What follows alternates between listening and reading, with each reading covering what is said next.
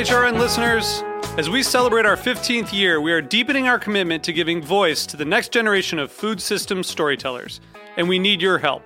Our internship and fellowship programs help activate new possibilities for underrepresented and underestimated young people through experiential journalism, audio engineering, and production training. Through these unique programs, H R N helps food equity stewards build essential workforce readiness skills that expand their potential and foster economic mobility. Please consider supporting these critical programs. And with a minimum donation, you can be entered to win a dinner for two at an amazing restaurant in one of eight cities and tickets to a concert at a great venue in one of those cities. We have incredible partners across the country who have donated as they also share our passion for helping to educate the next generation of food system storytellers. Check out heritage radio network dot org slash fifteen to donate and enter to win today. That's heritage radio network dot org slash fifteen to donate and enter to win today. And make sure you donate before March thirty-first. Thank you. This episode is brought to you by Bento Table, a monthly food subscription service for avid home cooks focused on delicious and sustainable pantry items. Learn more at bento table dot com. That's B E N T O T A B L E dot com. And when you use code H R N for a new subscription, you get twenty dollars off, and we at H R N get ten bucks. Oh, come on. Da na na na na da na na na na ba na na na na. Hello and welcome to Cooking Issues. This is Dave Arnold, your host of Cooking Issues, coming to you live on the Heritage Radio Network, but still I'm in my house in the Lower East Side. John uh, John Nahoo from Booker and Dax is uh, up there in the uh, Murray Hill. We got Nastassia. Where are you right now, Nastassia the Hammer Lopez? Hell's Kitchen. Hell's, oh, you're back in, still in New York, huh? You haven't gone back to Stanford? No, I was there, but I was, I've been trying to work with Maisie, so I have to be here. What do you mean? You still have to, like, socially distance. You just feel better when you're, like... No, like, no, no, I, we don't have to. Well, we can why talk don't you offline have to? about We can talk offline about it. It's the work with Jose Andrés I told you about yesterday. Okay. All right. And uh, Matt in the booth, and the booth is in Rhode Island still, Matt? I am in my own personal hell. What? I said I'm in my own personal hell. Yeah, yeah, yeah. Your personal recording hell? Yes. Nice. That's, That's I love that. Coming at That's you live. Best. Yeah, nice. Uh, so uh, we have. I'll I'll bring him in now, just so he doesn't have to sit there and not talk for a while uh, while we talk about you know our week in review. Uh, we have, uh, I've known him for quite a while. Uh, it's first time on the show. Uh, Matt Sartwell from Kitchen Arts and Letters. How you doing? I'm well, thank you. Thank you for having me. Oh, hey, listen. So for those of you, I don't know, if you've never been to New York City before, uh, then you've never been to Kitchen Arts and Letters. But uh, right up on, you take the, the, the number six train up to the, uh, what is it, ninety-sixth Street stop, right? ninety-sixth Street, yeah. Yeah, and then you're like right on that hill next to the model shop. It's a weird little block you're on, right? We uh, we aren't met like many other blocks in the city now. Uh, lots of small, quirky individual businesses. Yeah, so it's like, so you, like you, you go into this store and you, you know, you wouldn't necessarily know if you didn't know about it, but you go into the store and as soon as you're there, you're like, oh my God, this is the best cookbook store I've ever been in. And this is actually what happened to me. So like uh, sometime, Matt, you remember that book, uh, what was it? It was by a guy named um, Wing, Wing, somebody, Wing Scott and, or, and Dove, the, the Bread Builders book. Who wrote that? The Bread Builders. Yeah, absolutely. Yeah. So this was, I don't know, this was like, two thousand, and when did that come out? Like two thousand, two thousand one, something like that? I might have even thought it was a little earlier than that, but uh, maybe. Well, it was before it was before nine eleven anyway. I um I was trying to research baking bread. I was beginning to bread. This is maybe it was late nineties. I don't even remember. And I, you know, the online buying, you know, already existed. Uh, you know, it was rel- relatively new. And I had found out on, you know, one of the user groups about this book that this book existed, but I didn't want to, I needed to see it because, you know, I'm one of those people that I need to see a book to see whether or not I'm going to agree with it. And the subject of this book, by the way, and it, it is a classic in the field, I think, in its own right. It was kind of a, a game-changing book, at least for me, was about building your own retained heat masonry ovens uh, and kind of a style of bread baking that wasn't well known among, you know, average idiots at the time. This is when bread in the United States was really, really, really, really bad in general. Um, anyway, so I was like, well, I want to go see this book in person before I buy it online. I hear there's a cookbook store. So I took the trip up to Kitchen, Kitchen Arts and Letters, and then I bought it immediately from them because I realized what a gem this bookstore was.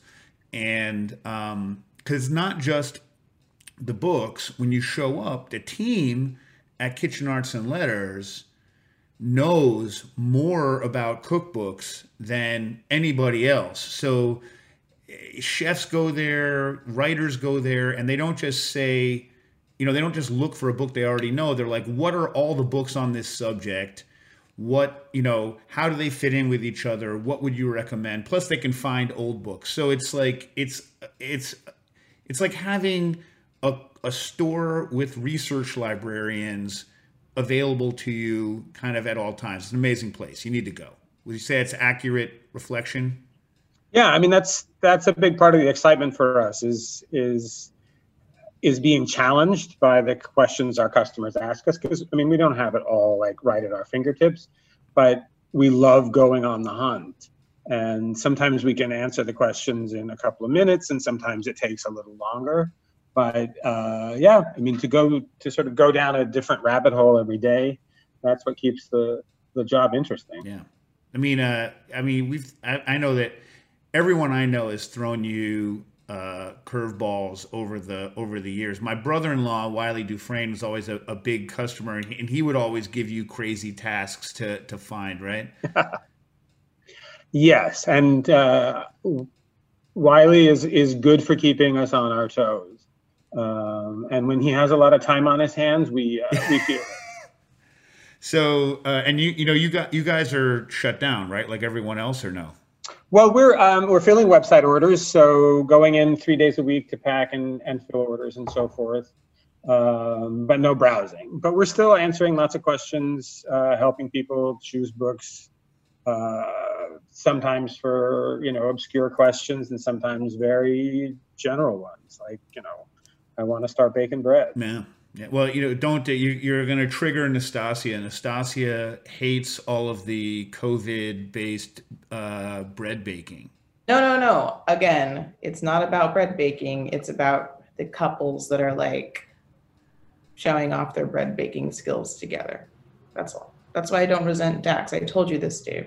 Yeah, but it's it's kind of the same hatred you have of ramps, though. No, but you no, like ramps now, don't you? No, no, it's way different. Yeah, I do like ramps. But for it's the over excitement about something that's been around for a really long time. Like, it's it's it just seems.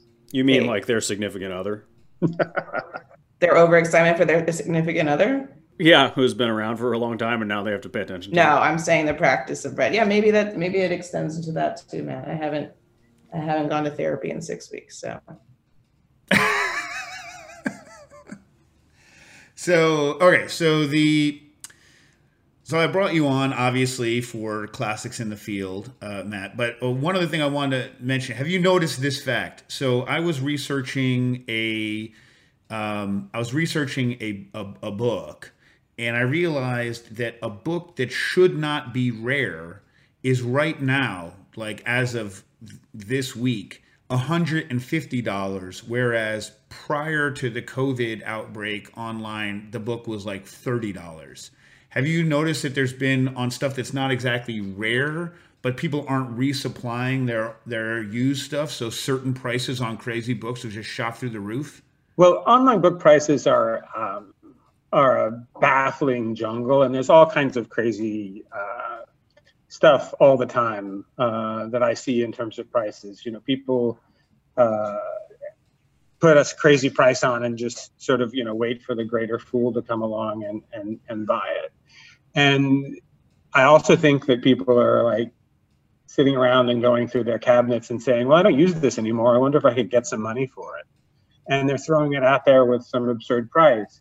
And then somebody else comes along and says, well, I was going to sell this for twenty bucks, but look, this guy's asking fifty-five dollars. Why don't I ask sixty-five? And and then there are these bizarre price climbs on books that actually nobody's buying. I mean, the weird, the dangerous thing about looking at uh, Amazon, for instance, is you don't really know that anybody's paying those prices. Uh, I watch prices on books sometimes, and you see the same seller with the same book for hundreds of dollars for months at a time. So, and then, you know, for us, somebody comes in and says, oh, I want to sell you a copy of this book because it's, you know, five hundred dollars on Amazon, and maybe it's not really getting five hundred dollars. So it's always good to be patient about, about hard to find books, because you just don't know what to believe. eBay is a better place to see what the real action is, because you can see what's sold and what people have actually paid. What, like, how much is there still an opportunity to just like go find good books in like boxes of books, or is that is that gone the way of the dodo? Does that not exist anymore? Oh, it still happens, uh, but it was never like, you know, you were going to buy a house in the Hamptons because you you went to a garage sale and. Uh, Uh, upstate and and came back with three rare books. I mean, that kind of thing, you know, it's not, you're not going to find the Declaration of Independence in a thrift store, um, but people dream about that stuff. Uh, you know, we do a lot with selling older books. Um, we we try very hard when we're putting out a list of, of older books to tell people about them, to give the story and the background. Uh, we're going out later this week with an offer of a book that was from the personal collection of a guy who was uh, exiled from Naples because he pissed off the king of Naples, and he fled to England and decided the food was so horrible that he was going to improve the, uh, uh, the British dining habits. Uh, so he wrote books, he collected books, and we ended up with a couple of things out of his collection. So you tell a story like that about books, and people become caught up. They become engaged, and you give them context. And it's hard to do that uh, online sometimes uh, if you've got somebody who's just going through a box and slapping prices on them. How much extra value is there on someone having owned a book? It depends a lot on who that someone is, uh, and and also how much you can tell they sort of uh, you know, cared and, and engaged about it. But it can. You know, if the story's right, if you have, I'm just going to make something up off the top of my head, I don't know that this is out there, but if you have a copy of Mastering the Art of French Cooking that Julia Child inscribed and gave to James Beard, that's going to really amplify the price. And that's already a book that carries a high price. Um, so, you know, if she inscribed it to, to Beard, you know, I would say double the price of a, of a, otherwise inscribed first edition. So, so you're saying I should go out and forge that right now? Well, I'm not giving any uh, anybody any yeah, instructions. Yeah, yeah. On that. Yeah, yeah. I mean, I'm hesitant to even tell you about the book that I was interested in, just because I don't want the price to get pushed up. Because it's one of those things where if even five more people want it, then it's going to be a problem for me to get it when the time comes. You know what I'm saying? Because the book that I want to get is online scanned. But the, A, the scanned copy is horrible, and I just can't stand reading scanned books online as opposed to having a real copy. You know what I mean? Yeah, it's it's the whole experience of reading online is is uh, is different. And some things it works really well, but it tends to be with something that was written and formatted for that purpose. Whereas a scan of an older book is it can be a real uh, makes my eyes bleed. Well, maybe I'll talk to you about it offline. Yeah. Because it, it needs to be a classic in the field. This book that I'm thinking of, which I'm teasing everyone with now, is amazing. It's an amazing book. It's fantastic. I'll give this hint, which is not going to give it away. It was rediscovered by Shirley Corriher, and she came up because I had Harold McGee call her to find out information on the author of that uh, French cake book that I talked about last week. His name name escapes me. He's uh, what was his name? It was a two. Uh, Bruce Healy and Paul. That's it. So like someone on, you know, a listener was like, "There's no information on the internet about Bruce Healy. He's kind of dropped off the map." So I was like, "Well, I saw that Shirley Corriher had written the introduction or the foreword to like one of his books. And so I was like, well, Harold knows Shirley and she's still going strong. Apparently is still writing a book now. And someday we'll put, would you say if I had to choose one of her books, would you do Bakewise as a classics in the field or Cookwise? Uh, Harold says Bakewise. I, I, I agree with Harold. That's, that's where Shirley's heart is, um, is the baking. We actually had, we had a listener write in yesterday in the chat, classics in the field recommendation. Uh, they also noted, your podcast was recommended to me by Matthew Voss of Mar-Vell Bar in Minneapolis. He said it was his favorite podcast. He's listened to every episode since then. The book that they were recommending was Cookwise by Shirley Corriher. Well, we're doing, we're going to, we're, we're thinking Bakewise. I've, look, I've only met her once or twice, but she's an ama amazing person. But anyway, so she rediscovered when she, or I should say, she wrote about and allowed other people to discover, I'm sure she had it in her collection a long time, this book. So it's only readers of Bakewise, who, by the way, which right now is currently at a relatively high price and is, is scarce as a used book, which is kind of interesting for a book that's so recent. But I think that's just a COVID-related phenomenon. You know what I mean? But whatever. Um, but this book is just amazing. I can't believe, but I can't, it, I'm not going to pay one hundred fifty dollars for it. You know what I'm saying? You should, uh, you should send me an email. Let's see what we can do. I don't even know what this book is. Yeah, don't worry, people.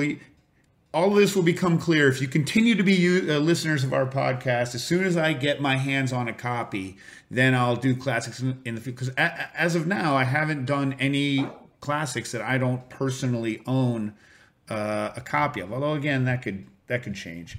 Like, I've never done the Gastronomic Regenerator because I don't own a copy. I have scans, and that's, in fact, um, early on, you won't remember this, uh, Matt, but I... I went to the New York Public Library in kind of like maybe two thousand one, two thousand two, pretty soon after I discovered your store. And with a really like, you know, rudimentary at the time digital camera, got their copy of the Gastronomic Regenerator. And the Gastronomic Regenerator, for those of you that don't know, is a book by Alexis Sawyer, who is kind of one of that fairly early generation of, there may be two generations after the uh, French Revolution, French chef moved to England when, you know, France was exporting its culinary prowess like nobody's business. You wanted a French chef. Anyway, he was the French chef who had moved to England, had a place called the Reform Club, and wrote a giant book called The Gastronomic Regenerator,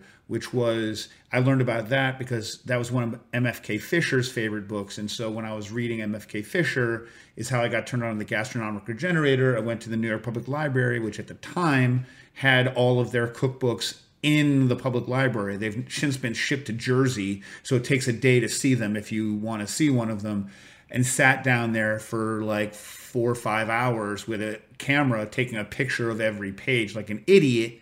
And then I printed out and I brought a printed out copy to Kitchen Arts and Letters. That was many, that was decades ago. But um, how did I get on this? What was I talking about? Gastronomic Regenerator. Eh, who knows? Um, so like, I won't do a copy of that, but at the time the Gastronomic Regenerator was like a four hundred dollar book. Is it still like a four hundred dollar book? If you can find an original, you, I think four hundred dollars would be a good price. There are, uh, you know, some scans out there and so forth, but they're, uh, the quality on a lot of those scans is uneven, uh, so you take your chances. Yeah, yeah. All right, so what do you guys think we should do? Should we do the classics in the field now, and then afterwards, if we have time, answer some questions? Should we answer some questions first and then do classics in the field? What do you guys think? What should we do? The the same person who wrote in with the classics recommendation of Shirley Corriher did have a question for you. I don't know if you want to group the two. All right. Is it a cookbook related question? Because mm-hmm. while we have Matt on the phone, we should do some, we should, if we have cookbook related questions, we should do them. If anyone's going into the chat room with questions about cookbooks, as they say, now is the time. Not a cookbook related question. So we could. All right. Give me the question. Give me the question. I'll, I'll bang it uh, so this was question. From Mark K. Uh, he asks if you can make a reasonable argument as to why I would believe the calories my body absorbs from a given food are the same as the energy released by that food in a bomb calorimeter. Sure, it's probably... They're not. What? They're not. There's no way they are. Yeah, okay. There's absolutely no way that they are. That's like a, it's a bogus argument. That's why, in general, in general, the whole argument is banana-lama. You know what okay. I mean? Uh, like the like the whole way that these things are measured is is is nutbaggy. You know what I mean? I mean, that's basically what he was asserting. So okay. Cool. Yeah. All right. All right. Good. All right. So, do you guys think we should do like a couple questions and then classics? You think we should do class? What do you what? What? What? All right. So, the first ever guest edition of Classics in the Field. Yeah. All right. Matt, take it away. What do you got for us? I hear you brought two classics in the field. I did. Um, and they don't seem to be that similar, though I think they are linked by uh, a very common thread, which is context. Um, the first one is a book by Jane Grigson called Charcuterie and French Pork Cookery. Uh, it was originally published in the mid nineteen sixties. Uh, for people out there who are looking around, there was a U S edition with a slightly different title, called The Art of Making Sausages, Pâtés, and Other Charcuterie. Um, and this is a book that has been continuously in print for fifty years. Uh, it is um, astonishingly detailed uh, for a book that was targeted uh, at uh, home cooks, but it is, uh, it is passionate, it is careful, um, it is uh, sometimes very offhand about what you might be willing to do and what you might be able to obtain. But it's also incredibly informative about the way uh, French people uh, handle pork.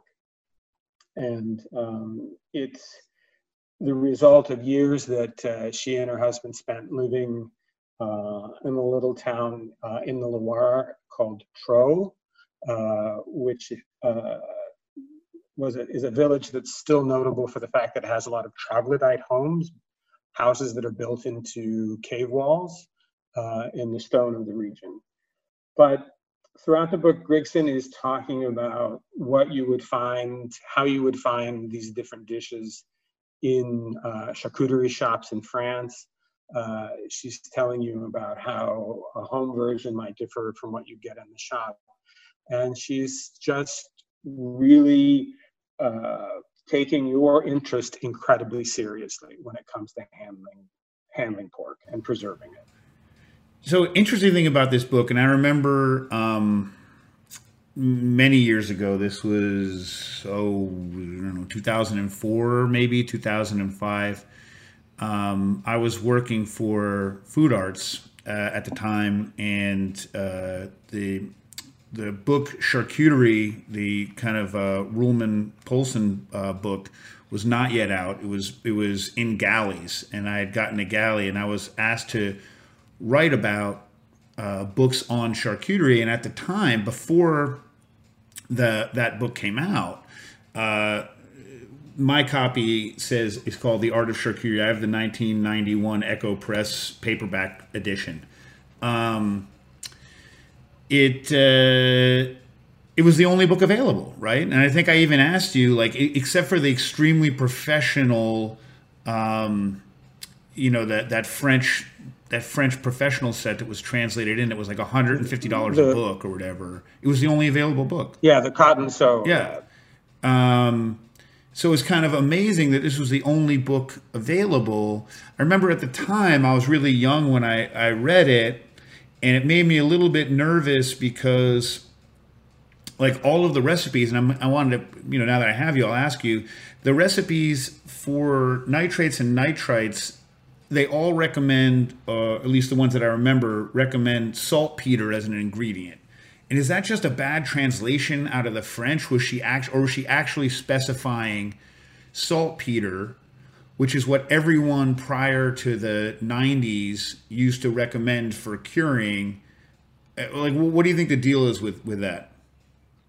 I think she was actually specifying it. I mean, she gives instructions on, on going to the chemist to get it. Uh, that was that was in common usage. Yeah, huh? Uh, because I mean, I remember that would be that was one of the reasons why I was kind of loath to do a lot of the, like, kind of longer cured things, was because of the specification of again, I was also young and cocky at the time. I didn't, I couldn't like look past my own generation. You know what I mean? Uh, cause you know, when I first got this book, which it was sometime in the nineties, you know, I was still in my twenties. I was like, what does anybody else know? You know what I mean? Uh, I, and I probably haven't reread it since two thousand, since, since about two thousand three, two thousand four. So I think I should go back and, and reread it. I think one of the interesting things about America is we tend to focus on the cultures that we learn things from. And especially after the charcuterie book that, you know, Poulsen and those guys put out, and the wave of Italian stuff that happened, and kind of the salumi craze, a lot of people's focus on cured meats in general is very Italian now in the, in the U S. And I think maybe that's another reason why a lot of people don't know this work, which was much more focused on kind of French. You would think that French would be the charcuterie to be just because of the huge range of charcuterie, but really in the U S, we tend to focus more on Italian products. What do you think? I think that's very true. I mean, it's been a sexiness to um, uh, t- Italian foods that was coming, starting to come on strong in the nineties. And I mean, it's continued uh, to be with us. There was a point in the nineties where I think publishers were just slapping the word Italian on anything and putting it out there. And that's, that's fallen back now, but uh, people overlook the fact that, you know, we're in English, we're using a French word to describe to describe these products. Um, and there is a, uh, a comfort level in this book with with curing meat that uh, that speaks of a really long acquaintance. She talks about, uh, and my French pronunciation is not strong, so forgive me, uh, a savoir, which is basically a brine crock. Uh, that she kept uh, on the counter, into which she would she would add things and just leave them there mixing together. So she sort of recommends uh, starting out with a five pound loin of pork, uh, a boned leg of pork, a hock, a two pound piece of pork belly, and then what she calls a shifting population of trotters, ears, tails, pieces of pork skin, and anything else the butcher throws in for a copper or two. And this was the thing she would reach into and pull pieces out and use as needed. Um, we don't approach uh, meat curing that way these days. We've been uh, made afraid of it, uh, and possibly for good reason. But it's a it's a kind of uh, intimacy with the food that uh, that has been lost as we've become more regimented, more uh, more disciplined in our uh, in our approach, and the the very specific temperature, the very specific uh, salinity of the water. That's not what she was doing, and that's not what the women she was learning from were doing. Right. And she, well, the other good thing is she's a good writer. You know what I mean? Like, you yes. want to read the book. And this is the only, like, how come you don't think she's maintained her fame among the general public? Is because she was writing such specific books, like her other books, The Mushroom Feast. Any good? Beautiful. Well, I mean, this is, I think, one of the things that's, uh, if you were to, if you have a listener from the U K, everybody there knows Jane Grigson. Uh, her work has stayed in print there. It's commonly available. It's highly revered. Um, you know, she died uh, fairly early in nineteen ninety. She had cancer, uh, but she was uh, a writer for The Observer. She was their weekly columnist. Uh, so it's a, it's, uh, to a degree, the way Elizabeth David isn't particularly well known here versus the U K. Uh, she never quite broke out of the So uh, the famous French ham, I'm gonna look at this one section of the book. This uh, the famous French ham, uh, Jambon de Bayonne, uh, I've always been interested, I've only had it a, a couple of times, but she has the, the first English recipe I've ever seen for it. So for those of you that don't know, in the, I became kind of, obsessed with cured hams long, many decades. Anyway, this is it. Uh, so this is her simplified version. Here's a simplified version to be attempted after after the hay harvest in a dry summer, right? So this to give you an idea of the way she writes. One leg of pork, to, and then she has dry salting. Notice she doesn't say dry brining because that doesn't exist. There is salting and then there is brining. I don't understand why there has to be a word dry brine. Do any of you guys understand that? No. There's salting and there's brining. Whatever. Uh, two pounds salt, two tablespoons saltpeter, half pound granulated sugar. She then has a brine with red wine and then specifies six cups soft or rain water, uh, another three tablespoons of saltpeter, block salt, sea salt, rosemary, and olive oil. And then I'll just read a little bit. She goes, if you have a ham from a newly killed pig, you will have to beat it with a piece of clean wood. One of those old-fashioned butter pats are excellent for this. This brings out a certain amount of blood and also smooths out the wrinkles in the skin. So this is the kind of writing that she does. Thread a piece of strong string through the knuckles so that you can suspend the ham over a dish in a dry, airy place for three to five days according to temperature. You will find that a pinkish liquid runs out. Mop it off twice a day at least. If you were buying the leg straight from a butcher, tell him what you want it for. You will probably not have to go through the above performance. The next step is to remove the bone, which is not too difficult provided you have a small, very sharp knife and plenty of elbow room. So she just has a very nice kind of tone and lyrical writing and, you know, tells you to beat things with bats and then hang them over plates until a pinkish liquid comes out, which is all enjoyable. You should read it, right? Yeah, she has this infectious confidence. Um, and it, it, it's inspiring. Yeah, yeah, enjoyable. I'm gonna also gonna, is Mushroom Feast cheap? I want to pick that up. I like any sort of feast of mushrooms. Mushroom Feast is, it should be around fairly easily. There is an edition currently distributed in the United States by a British publisher called Grub Street. Did you say called Grub Street? Grub Street, yeah. But not Grub Street, the website? No, no, this is, this is older than, you know, than that. Grub right. Street, the website is, is the new kid on the block. This is the, um, this is a publisher that's been around for, for decades and decades, and they're actually named for uh, for the tradition in, in Britain of, of doing work for hire, being on Grub Street. Uh, all right, so th do you want to then talk about your second one, and then how you think they tie in, or sure? Or we also we do have a question for you in the chat about cookbooks. Okay, all right. Which is just, can you recommend an Ethiopian cookbook, the best Ethiopian cookbook you guys are aware of? You know, it has been um, one of the great, excuse me, tragedies of American publishing that uh, Ethiopian cookbooks have not existed in English, except when self-published by enterprising Ethiopian ingredients. Uh, there was a book that came out last year called Ethiopia, Uh, by a man whose last name I am going to pronounce wrong because I don't have it in front of me, uh, Gabrensis. Um, and it's a, uh, it's actually a very serious, uh, detailed book with a lot of regional material. Prior to that, it was um, an enormous fight to find material in English on Ethiopian cooking. Um, and it's inexplicable to me that something that is so specific and has such a strong uh, cultural character was not well represented. Mm, good question. This episode is brought to you by Bento Table, a monthly food subscription service for avid home cooks focused on delicious and sustainable pantry items. I recently received the Essentials box, and one of my favorite items in that box was the uh, Rancho Gordo Alubia Blanca beans. So they're like a little white bean, almost kind of like a, a navy bean. And I did it, you know, fairly traditionally. Instead of water, I used chicken stock, which I guess isn't really traditional.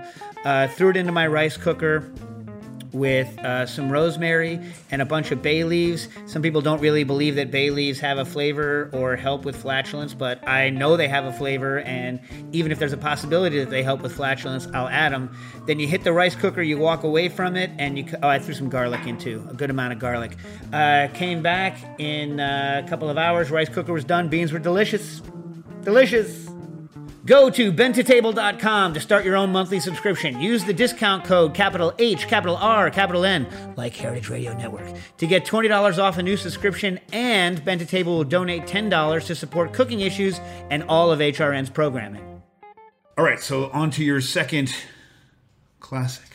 Okay, so my second recommendation is a book called Flatbreads and Flavors by Jeffrey Alford and Naomi Duguid.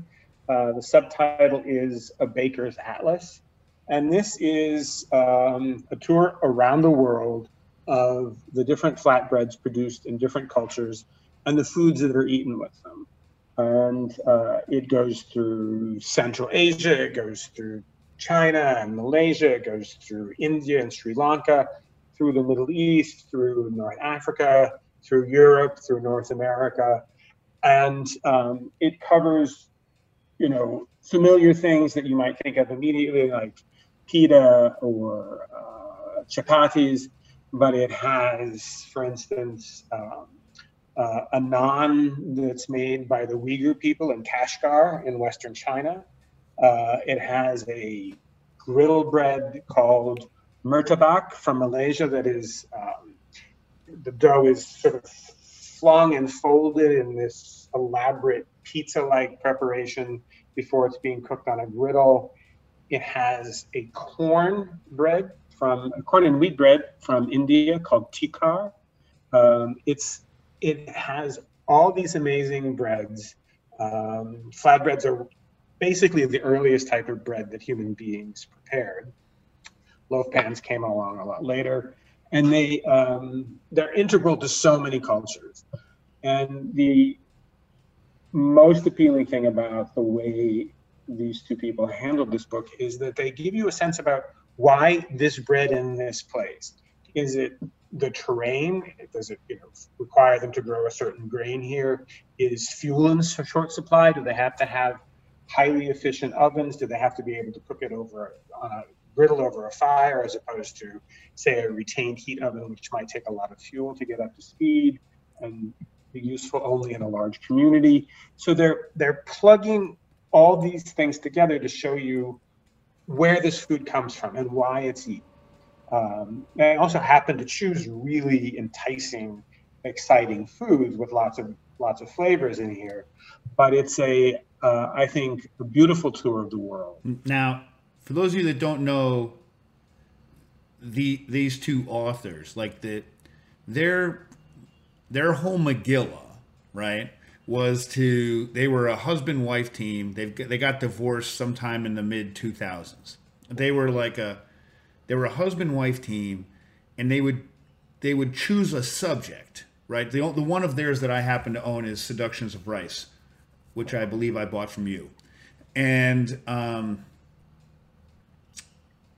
they would go like all over the world, but in generally in kind of Asia writ large. So at least of, of the book that, that I have, I guess, because it's rice. And um, they would see how similar style of ingredient or ingredient, like rice or flatbread in this case, was translated to different areas, different cultures, different uses. And they would have a kind of a chapter on each locale, and they would have spent, you know, a decent chunk of time in each place kind of learning and also taking, you know, great photos of what's going on, because that's that's kind of part of it, right? Would you say that's an accurate, that's kind of, that was their their M O, right? That was definitely the way with the later books. Flatbreads doesn't have the photography, unfortunately, that the later books do, uh, but it still has some pretty amazing storytelling. Uh, there's an account of uh, they're bicycling through, uh, I think it's in Turkmenistan, and uh, stop to watch a, a young woman uh, who's firing up an outdoor oven, and she's going to be placing breads on the side of the inside of the oven. And as she's getting ready to do this, her mother-in-law comes out to watch her. Um, and, uh, and some of the breads fall from the side of the oven into the fire. And the young woman is almost in tears as the mother-in-law stands there glowering. And they see all this without, you know, being able to speak a word of the local language. But it's a sense about how uh, integral these foods are to these to these places and these people. I have to say, uh, having a bread fall into the fire off the side, I mean, I've only done it with a tandoor, but having a bread fall off the fire, uh, off the side into the fire, is an embarrassing and humiliating moment. It, re it really is. It really just, it sucks. Because once it falls in there and it catches on fire, have you ever, like, a, you know, if you, have you guys watched The Simpsons where Homer is cooking a whole pig and Lisa, whose daughter is turned vegetarian, and so she somehow like ejects the pig, and the pig like goes on this like journey through the air and, and like all, through all this terrible thing, and Homer's chasing it saying it's still good, it's still good, it's still good. Like that's what it feels like when the bread falls into the fire and you try to think that you're going to get it, but you're like, it's still good, it's still good, and it's not. It sucks. It's burnt. It's got charcoal in it. It's ruined. You've ruined it. It's ruined. Anyway, um so one of the things I wanted to uh, kind of ask you, this is an interesting point, is that I wonder how this kind of, in fact, uh, you know, five years ago, I mean, after they got divorced, I know they split, and uh, he, she's, I think, still in Toronto, right? And then he, is, he yeah. And then he like moved off to Thailand and like kind of became a, a recluse and wrote a book that no one has read, as far as I know, called uh, Chicken in a Mango Tree or something like this. Yes. About a, a time. Is that a good book, by the way? Um, it's a very idiosyncratic book. There's really nothing else out there like it. Uh, but I think you have to already be pretty knowledgeable about Thai cuisine for it to be. I mean, he moved to a Khmer-speaking village in Thailand and just like lived there for four years and kind of, you know, started living with a woman from that village, and then wrote a book about, you know, cooking up scorpions and whatnot, right? Is that basically the long and the short of it? Uh, that's, yeah, I think that's the short. Yeah, short. that's the short, yeah. Um, but th that book, like no one, I guess because he, he doesn't have a publishing regime behind him anymore, like that book didn't do any business, right? It was, it was not particularly active. I mean, it was not well represented, I think, in the market. Um, and it was a, a, enough of a departure from what he'd done previously that Uh, people who knew his name didn't quite make the connection. Right, right. So, and so my question is, is kind of in today's world, and by today I mean like the past five years, right? Where do you think this kind of project would fit in? Like the idea of, I was, I was thinking about it in terms of a lot of the problems when I'm looking at my own books going back, and I'm for classics in the field, and I'm rereading books that I, you know, I read twenty years ago, sometimes, you know, twenty-five years ago, and I pick them up again, or historic books that I've, you know, read recently, is trying to kind of parse the meaning at the time.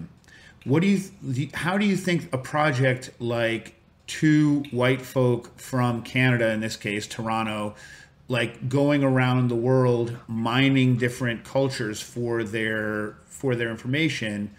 I know that's not how this is actually working in the book, because it's more just like they're trying to thread the whole world together by looking at the differences in different applications of similar ideas all over the world. But how do you think that that project would be viewed if it was coming out today versus when it did in the nineties? I think it would still be fairly receptive, because their whole attitude towards what they're doing is um, is it's it's not patronizing, um, and they're not trying to say, here, we've improved this for you.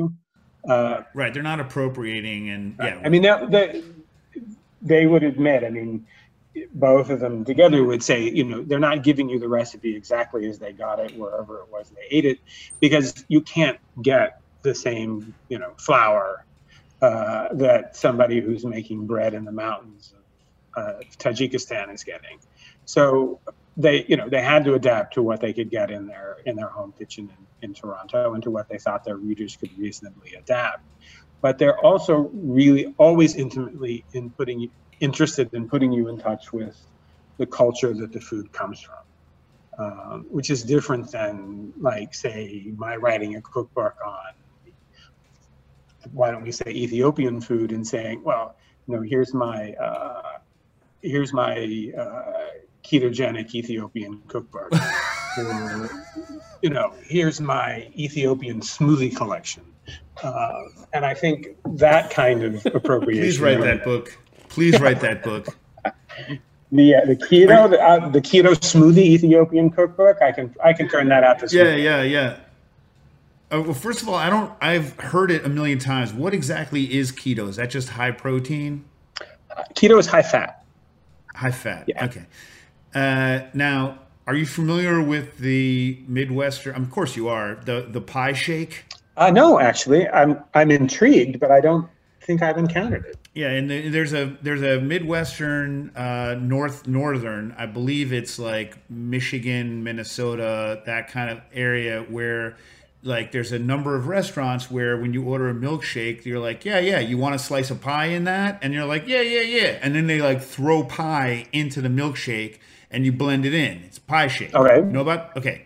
So that just, that, that exists. That's a thing, right? Uh, you know, just take that for what, take that for what it is. Then, um, so I would assume that your Ethiopian shake book, you would be throwing injera in and doing like pie shake with injera in it, so that you would have the full injera as though you were eating an Ethiopian. By the way, for those of you that, I don't know, have never been to an Ethiopian restaurant, injera is the bread that you, you know, that the tip in the old days was made exclusively with teff, which is a grain from Ethiopia. Now in the U S, you're lucky if there's any freaking teff in your stuff at all. But I, but Peter Kim, show's favorite punching bag, and the emeritus uh, director of, uh, or the, you know, former director of Museum of Food and Drink, he uh, says that if that most Ethiopian restaurants, at least in New York, if you call them a day in advance and say you want one hundred percent teff, that they'll do it for a, for a fee, which is a good thing to know. Um, but anyway, so that's the, it's the flatbread that they use, which I know I looked up the table of contents of uh, the flatbread book that you were talking about, Classics in the Field. There is an injera recipe in it, is there not? There is, yeah. It's actually mentioned on the cover. Yeah. So, yeah, so you'd have to have injera blended into each one of your Ethiopian smoothies, I think. Yeah, that would probably destroy the whole ketogenic thing. But you'd have to do one or the other. Yeah. Two different projects. Two you different know, projects. But uh, we. Yeah, yeah, yeah. What's the like? What's the uh, what's the name of the? It just popped out of my mind. Uh, Ethiopian mead. Oh, oh my God! What the heck? The, what's the name of it? Just went out of my head. Anyway, yeah, because that's also not ketogenic. I don't. I don't feel like maybe it's the most ketogenic. Although maybe, I think they're two separate books. I think your Ethiopian shake book and then your Ethiopian keto diet book are maybe two different. All right, so it'll take me two weeks to write two different those. books. Don't yeah, you don't want to you don't want to sell this series short. You want to milk it for all it's worth. Um, we don't have a ton of time. We have five minutes left, but another question from the chat, quick one. Uh, Devin is asking Matt, what is the most humorous cookbook he knows of? Oh, God. Okay. So um, this is a wide topic, but look for a book called Bowl Cook by George Herder, which was originally Bowl, published like in the animal? B U L L, yep, C O O K, mm-hmm. Published in the early sixties. Um, it's around, there was an Echo Press, did a reprint in the mid nineties for that as well. Um, it is the most hilariously confident, assertive book you've ever met. Uh, it contains Chateaubriand's recipe for Chateaubriand. It is um, page after page after page. This guy who ran a sporting goods company in Minnesota, if I remember correctly. Yeah, Herders. Uh, yeah, is just laying it down. And there's absolutely no reason to believe that he's right, but he is so... so self-assured uh, about everything he says that um, it's yeah he is uh, wrong about. I, I we did hit one of his one of the bull uh, one of the bull cookbook. We did one of the three volumes as a classic in the field early early on, like a year ago, and everything he says is pretty much wrong, except for I have cooked some of the recipes and they've worked, but like. Yeah, yeah. All of his assertions are incorrect. He also really, really has a lot of kind of like uh, he hates Hollywood. He hates magazine writers. He has some kind of unfortunate things to say about women. I mean, he is an un, he is he is he is a weird was a weird dude. You know what I mean? Yeah, I mean, this is this was a guy who sixty years ago couldn't get a, a mainstream publisher to release his book. Um, so he's self-published. Um, so he he was definitely a fringe character to begin with. You are maybe the yeah, only person to ever admit that they cooked from the book. Yeah, I've cooked from the book. I have cooked from the book. And uh, Uh, I mean, I thankfully have not had to follow. It's the only cookbook I own with advice on how to survive a hydrogen bombing. Yeah, exactly. Yeah, yeah. And it's just, they're so weird. Like, it's also like the one thing I've never tested is he's the one that told me how to, uh, how to, how to kill a snapping turtle. He's like, there's two ways. Are you familiar with the two ways to kill a snapping turtle, Matt? I don't think I, I read that part. So you can hold a stick out, and if you're lucky, the turtle will bite the stick and you can chop its head off. The alternate way is to is to stick your finger in its nether region, and then that will surprise it. Its head will pop off and you can chop the head off. I, I bet it would surprise you. Yeah. Surprise. You know what I mean? Woohoo. Oh, God. Boom. Snap. Yeah. This is an amazing... Yeah. Delayed prank on the part of the author. Yeah, yeah, right. I mean, uh, yeah, he calls. He says that every. He's like, uh, he, I don't know whether I mentioned this on air, but like uh, one of the things that sticks out in my head is he describes Palm Springs, and he loves Palm Springs, except for he wishes that every person in it would be dead. You know what I mean? He calls and he says really terrible stuff, like really terrible stuff about the people in Palm Springs, but he loves it, and he's been to all of these crazy restaurants. They are worth looking at. Um, I actually have another classics in the field question from Instagram. Neil Herzl wrote in and said that his classics in the field suggestion is Imbibe by Dave Wondrich. He said, even though this book is not very old, it's a must read for all bartenders. And he says, a few years ago, I feel like reading it was a given, but he feels it has somewhat fallen by the wayside with younger bar staff. I think this is a problem in general, is that as you get older, Uh, Neil, as we all get older, we realize how short the memory is of the generations that come after you, and how much they kind of want to make their own way and ignore in certain ways, like kind of like the kind of the people that we think are giants. I mean, Dave Wondrich is still revered in the bar world, as far as I can tell, and, I, and people are still reading it. But what, what do you think, Matt? Have you seen? I mean, that book still sells really well, right? It does sell really well. It's. I mean, it's. I don't think we have a rival to it, but I, I understand the process you're talking about, by which, um, you know, new things come along and they sort of, you know, shoulder aside things that have been around, and they may not be of the same quality, but they still, they're new when you have an author who's, you know, out there beating the drum and waving the flag and saying, hey, look at my me, look at my book. Um, but if somebody comes to me with a question about, you know, American cocktail history, that's going to be the first thing I pull off the shelf. Of course. Um, I mean, it was, yeah, it was just, the book. First of all, it was the only book that had done that. It was the first book of its kind like that. I'm sure other people have done things like that. Now you had, um, you know, Ted Hayes' Lost Ingredients and Vintage. What was this book called? Lost. What was it called? Forgotten Cocktails um, or something. Yeah. But anyway, but that was it. I can picture it, but I don't have it. Yeah. Yeah. Yeah, yeah. Yeah. That's a, gr it's a great, it's a great book, but it's a different, that's a, a different thing. It wasn't kind of a serious history. You know what I mean? Um, yeah, it was, it was a, a recipe collection with, with, with strong uh, supporting notes, as opposed to Dave's, which was a history with correct, recipes. Correct. Um, we gotta, we, we gotta yeah. bounce pretty soon here. Any final items? Huh. All right, let me answer this question real quick so that I can say I answered a cooking question. Uh, other than how to chop the head off a snapping turtle, which I feel will help somebody out there in Cooking Issues land. Somebody is going to get their finger dirty. Preemptively handled that one. Yeah, somewhere, somewhere this week, someone's getting their finger dirty, but that turtle's going to get the worst end of it. Um, Jeff Clark wrote in on the chat room, I recently moved into a home with a built-in wall microwave. It's nice, but much more powerful than the countertop units I've used in the past. And I keep burning my popcorn before it can pop most of the kernels. What is the ideal wattage for a good microwave popcorn? This I don't know. Uh, but then you say this, my understanding is that the effective wattage is proportional to the power setting on most microwaves. Not true, not true, Jeff.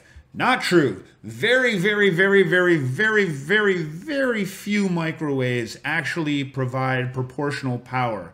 Instead, for those of you that have microwaves, think about what happens when they're working. When you put them on high power, you turn it on and you hear this, and then you hear the thing going, right? And then when you put it on lower power, you hear,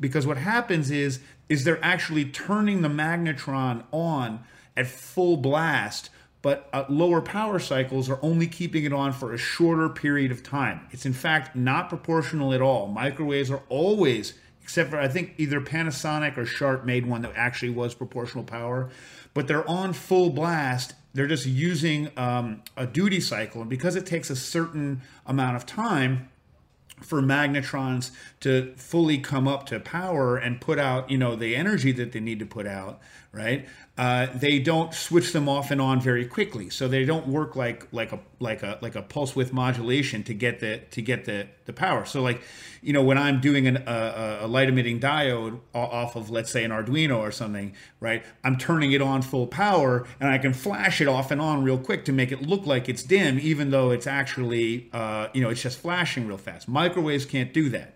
So uh, a high power microwave is always putting out high power microwaves. You're just doing it in doses. Now, that said, you could probably turn it down, and that's going to be fine by your popcorn, but there's another way to do it.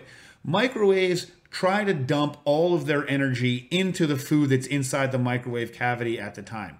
Now, some, some effed up things happen. For instance, as soon as a certain part of the food gets brown, uh, carbonized at all, brown or black, th that is a huge acceptor of microwave energy. And so preponderance of the microwave energy will get absorbed in that. So once something does burn in a microwave, it tends to burn hard and then light on fire. That's why you could take grape halves, cut them in half, leave the skin connected, and get those fireballs, because you dehydrate and brown that one little section, and then it can start to carbonize and stuff can fly off. Or why, if you have like a little burning match and you get that little wooden tip with a little bit of charcoal on it, you can get those huge fireballs out of it, because all of the microwave energy is going to get focused on the place with the char. Okay, now that aside, also, if you really think it's too high powered, you can stick what's called a moderator into it. And it's real simple. Just put a glass of water into the microwave along with the popcorn. Uh, figure out how much water you need to add, and that water will absorb a certain portion of the microwaves and make your microwave oven seem less powerful. And Jeff, I hope I've fixed your popcorn problem, because first of all, you should be buying a Whirly Pop and making Whirly Pop popcorn during these times of COVID, because clearly Whirly Pop popcorn is superior to microwave popcorn, no matter what my son Dax tells you. Uh, but Uh, it is terrible to be caught in this Netflix binge time without a source of popcorn. Am I right, guys? Tragedy. Yeah. Right? I mean, can you imagine not having popcorn now? I can't even imagine it. Yeah. So uh, someone also wrote this in. This is uh, Matt Clems. This is the day of many Matts. Uh, and and I'll just uh, I'll just say this. I'm not going to answer, Matt, your question this week, because I don't have time, on your Gaggio espresso machine with an Olka pump. I uh, will just tell you this. Uh, yeah, it's a little more complicated, but I understand. I'm going to answer it next week, because I don't want you to be without espresso during the times of COVID, okay? Uh, just replace your Olka pump for now, and I'll talk to you more about pumps later. You can get Olka pumps relatively inexpensively. Olka pump, by the way, guys, is the is the vibratory pump that's inside of most home espresso machines, including Gaggio, the Ranchilio, Silvia, et cetera, et cetera.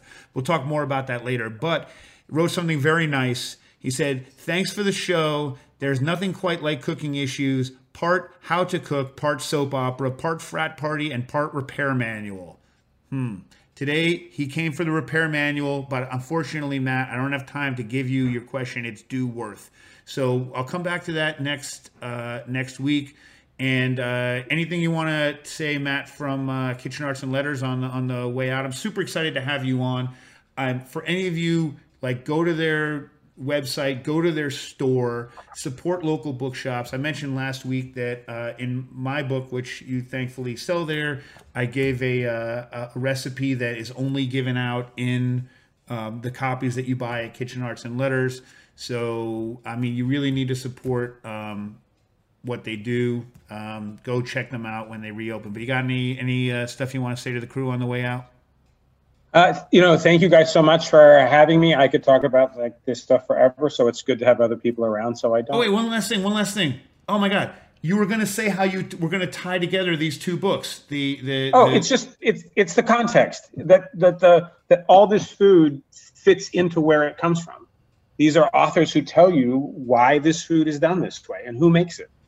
Uh, and I think that gets left out on a lot of books these days. It's just a, a recipe collection with, uh, you know, lots and lots of recipes and nothing that really tells you why mm-hmm. something gets mm-hmm. made a certain way. All right. And I don't well, like that. That is a good way to tie them together.